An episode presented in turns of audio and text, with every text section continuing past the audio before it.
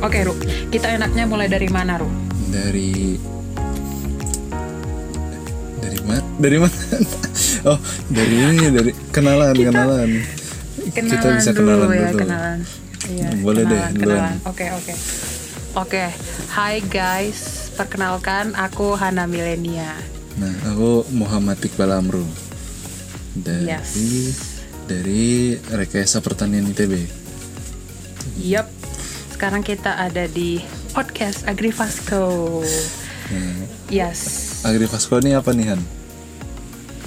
Jadi eh, Agrifasco ini kependekan dari Agriculture Farming System Competition. Nah, kegiatan ini merupakan rangkaian acara yang diadain sama anak-anak himpunan mahasiswa rekayasa pertanian ITB.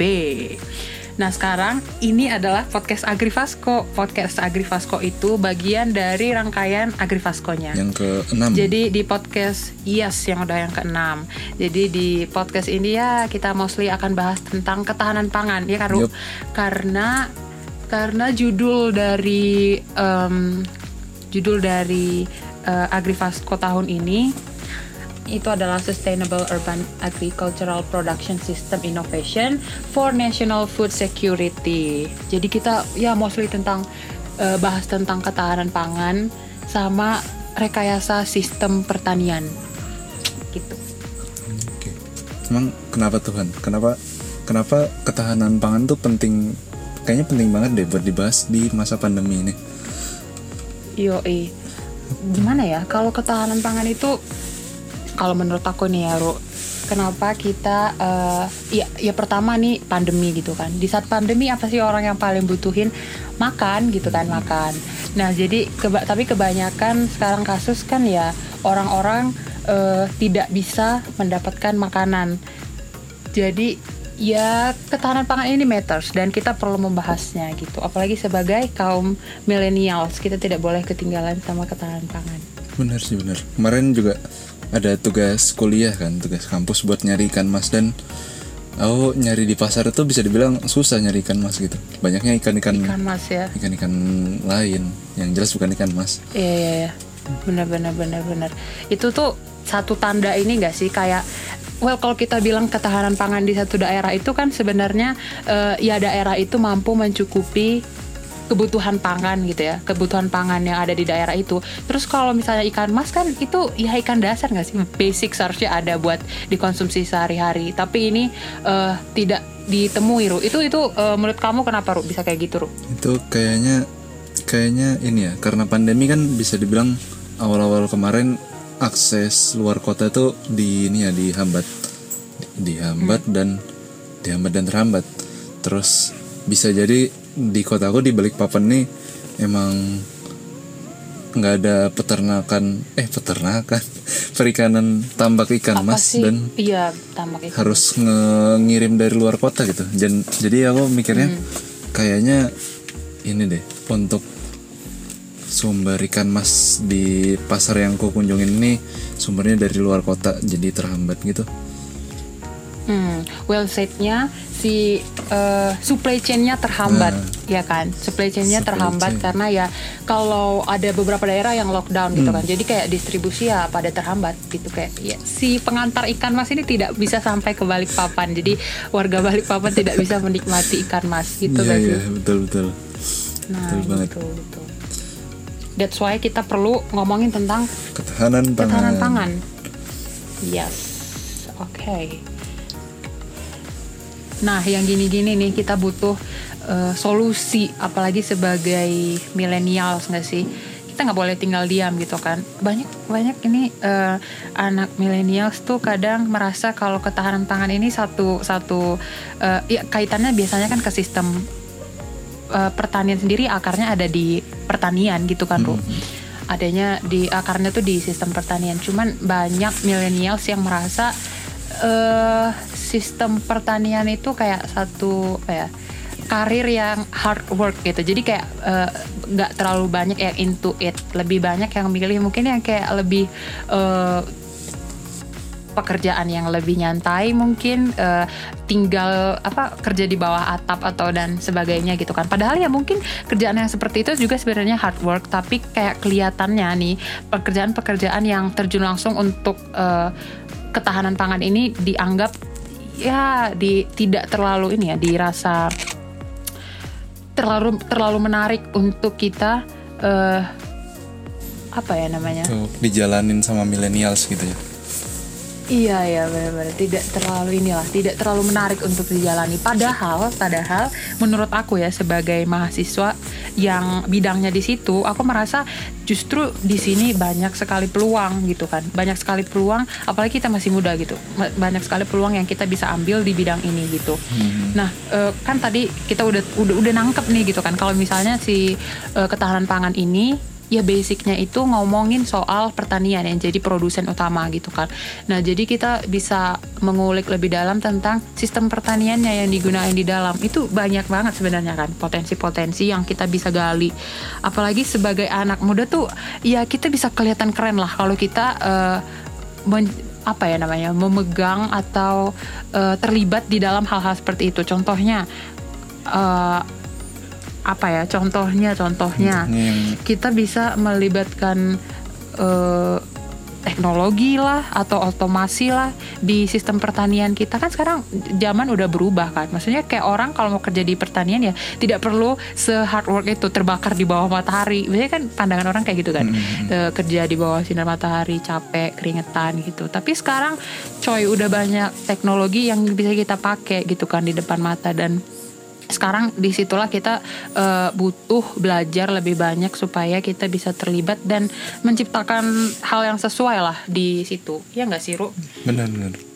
Juga sekarang kan banyak ini ya banyak lagi musim startup apalagi setelah kemarin Bener muncul drama Koreanya startup kan? Orang-orang pada pengen oh gue iya, pengen iya, startup iya. gue pengen startup. Iya iya iya bener bener bener. Nah itu tuh kayak kalau kita ngomong startup kayak gitu kan. Nah peluang di bidang rekayasa sistem pertanian ini gede ya nggak sih? Gede. Tadi kamu kepikirannya gimana? Iya gede banget gede banget. Tadi aku pikirannya banyak ya. Jadi udah di Indonesia sendiri rekayasa, rekayasa dan startup di bidang pertanian itu udah banyak banget. Dan banyak yang hmm. udah sampai go internasional gitu salah satu yang ku tahu yang prestasinya banyak itu iGrow jadi itu startup untuk bentukannya investasi sih investasi peer to peer lending untuk untuk hmm. pelaku usaha pertanian dan ya hitungannya tetap mereka membantu si petaninya itu untuk mendapat hasil yang lebih tinggi dan itu butuh teknologi gitu kan ya dan bisa aja si iGrow ini dia ber, bekerja sama sama startup lainnya misalnya yang terkenal ada dari ITB juga itu. Neurofarm. Hmm, apa ah. namanya? Neurofarm sama Biops yang lumayan terkenal. Nah, tahu tahu tahu kan kan Neurofarm? Iya iya iya atau itu kan uh, yang ini kan tuh? Startup coba yang mereka kerjanya di rekayasa sistem pertanian misalnya di Biops. Biops dia tuh setahu aku kerja, startup yang bergerak di bidang irigasi pertanian. Jadi mereka buat teknologi IoT IoT untuk hmm. membantu sistem irigasi gitu. Nah jadi sekarang uh, sistem irigasi pertanian itu bisa dilakukan super presisi gitu. Jadi nggak ada lagi uh, membuang-buang air nggak ada lagi uh, akar busuk karena kelebihan air kayak gitu nggak ada. Karena udah ada teknologi sejenis sejenis ini gitu kan. Nah, ngeliat-ngeliat yang kayak gini kan inovatif banget hmm. sih? Dan, dan terkini banget kan model-model uh, yeah. pekerjaan seperti ini gitu. Kayak uh, ya kita buat startup ekspansinya bentuk ekspansi dari uh, peran kita di ketahanan pangan ini sebenarnya banyak banget. Kita bisa pakai apa? Uh, gunain internet sekarang udah banyak gitu kan. Meng menggunain internet, internet of things internet terus of kita things uh, ya merancang satu sistem pertanian yang presisi gitu kan pakai Internet of Things. Terus jadilah yang orang sekarang kenal smart farming misalnya smart farming.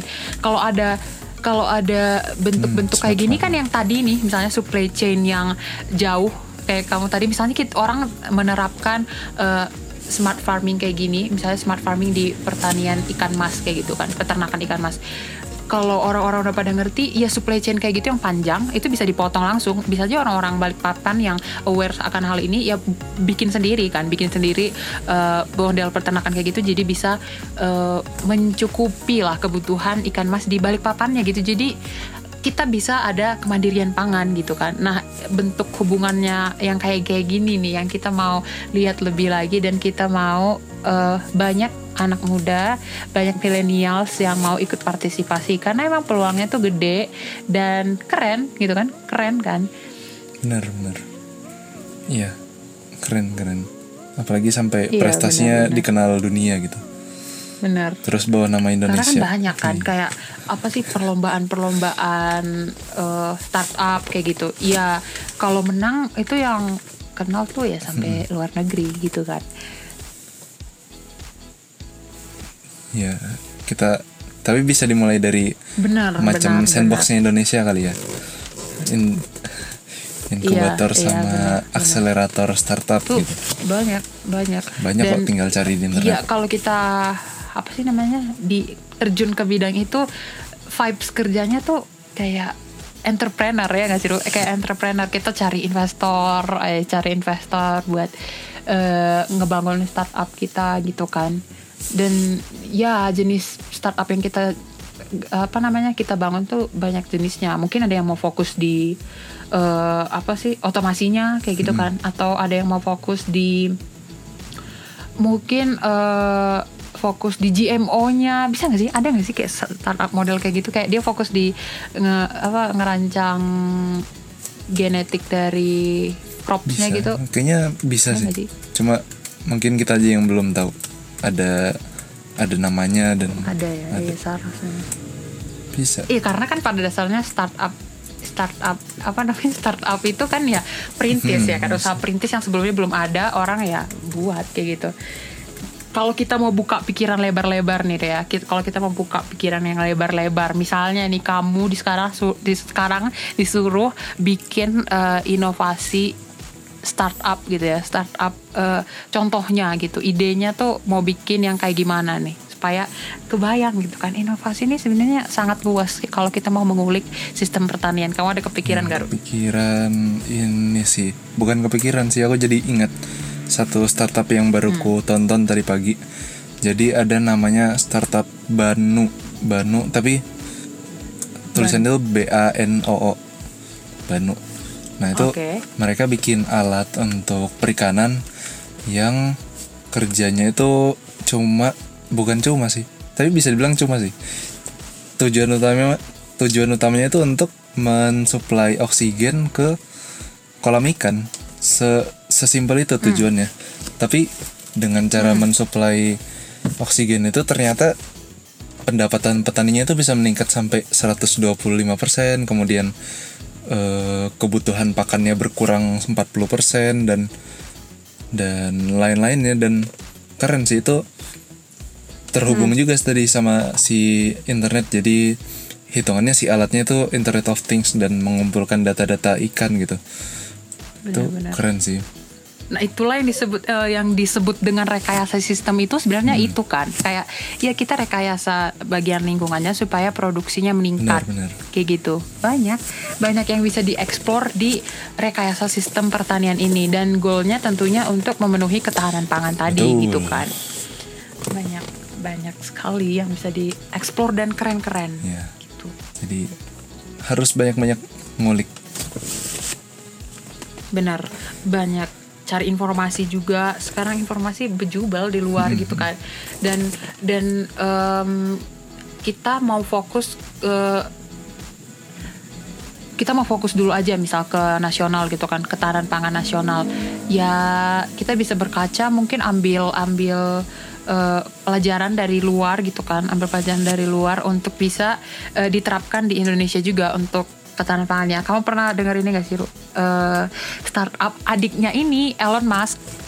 adiknya Elon Musk itu punya startup sumpah aku lupa namanya. Kalau Elon Musk itu kan fokusnya kayak ke teknologi yang buat futuristik gitu kan. Kayak dia apa? eh, SpaceX. Apa sih nama ininya? Kok aku lupa Tesla, Tesla. eh, SpaceX ya yang kayak gitu-gitu.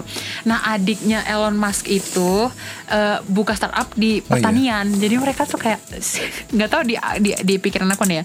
Elon Musk itu fokus di merusak bumi, sedangkan si si adiknya tuh fokus di eh, merawat bumi. Karena adiknya ini nggak tahu sih itu konsep kasar. Tapi adiknya ini fokusnya di startup pertanian.